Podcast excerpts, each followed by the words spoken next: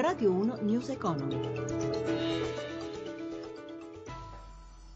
17.32 minuti, buonasera da Giuseppe Di Marco, Piazza Affari in forte ribasso, in rosso anche le altre borse europee, perdurano le preoccupazioni dei mercati per la Brexit a meno di dieci giorni dal voto, fra poco ci collegheremo con Milano per la chiusura dei mercati.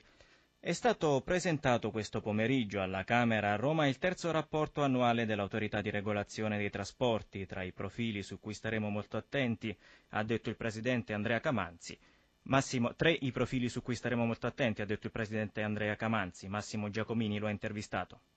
Il primo è il profilo fiscale, il secondo sono i contratti di lavoro e il terzo è la tutela dei consumatori. Settore ferroviario è uno dei vostri interventi. Volevo capire se la questione dell'accesso alle stazioni è definitivamente risolta. Penso proprio di sì. Basta andare nelle stazioni alta velocità e si vedono i risultati del nostro lavoro, ma anche della disponibilità e dell'impegno delle imprese ferroviarie a trovare la soluzione. C'è un altro capitolo, mobilità delle persone. Non poche volte la vita dei pendolari è stata descritta come un girone dantesco. Questo è un problema molto difficile da risolvere, ci vorrà tempo, però noi interverremo attraverso misure di definizione dei contenuti minimi dei diritti anche per gli abbonati su rete tradizionale, così come abbiamo fatto per gli abbonati a alta velocità. C'è un'altra questione, si è aperto il mercato degli auto autobus low cost sul, nel nostro paese. Volevo capire se state monitorando, se ci sono criticità, se tutto procede secondo la legge. La concorrenza fa bene al paese, ovviamente verificheremo che le piattaforme che forniscono questi servizi siano adeguatamente regolate.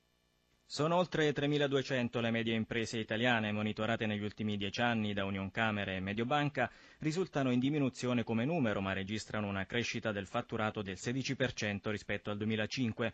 Il segretario generale di Unioncamere Giuseppe Tripoli intervistato da Stefano Marcucci.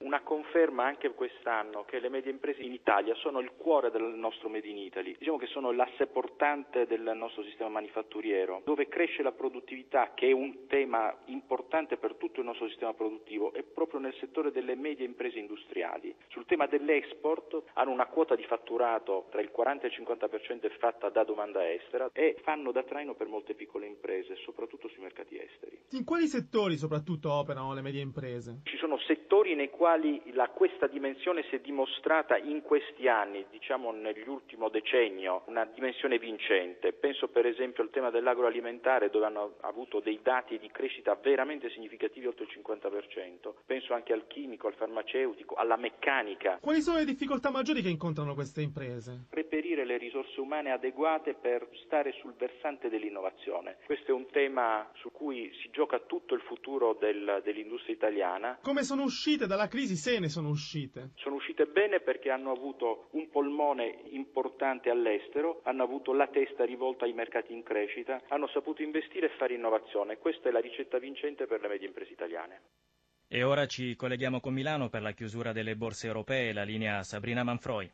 Una giornata molto nervosa, indeciso calo per tutte le borse europee mentre si, si avvicina il giorno del referendum sulla Brexit. Milano ha chiuso adesso meno 2,11%, meno 2 anche per Londra, Francoforte ha perso l'1,4%, Parigi meno 2,29%. In calo anche Wall Street, Dow Jones e Nasdaq cedono mezzo punto percentuale.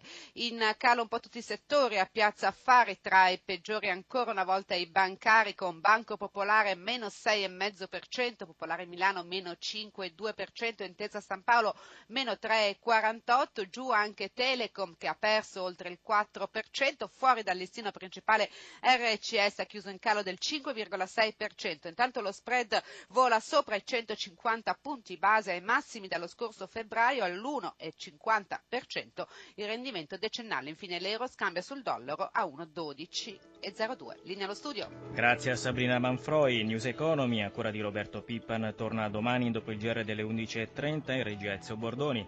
Da Giuseppe Di Marco, buon proseguimento di ascolto con i programmi di Radio 1. Radio 1 News Economy.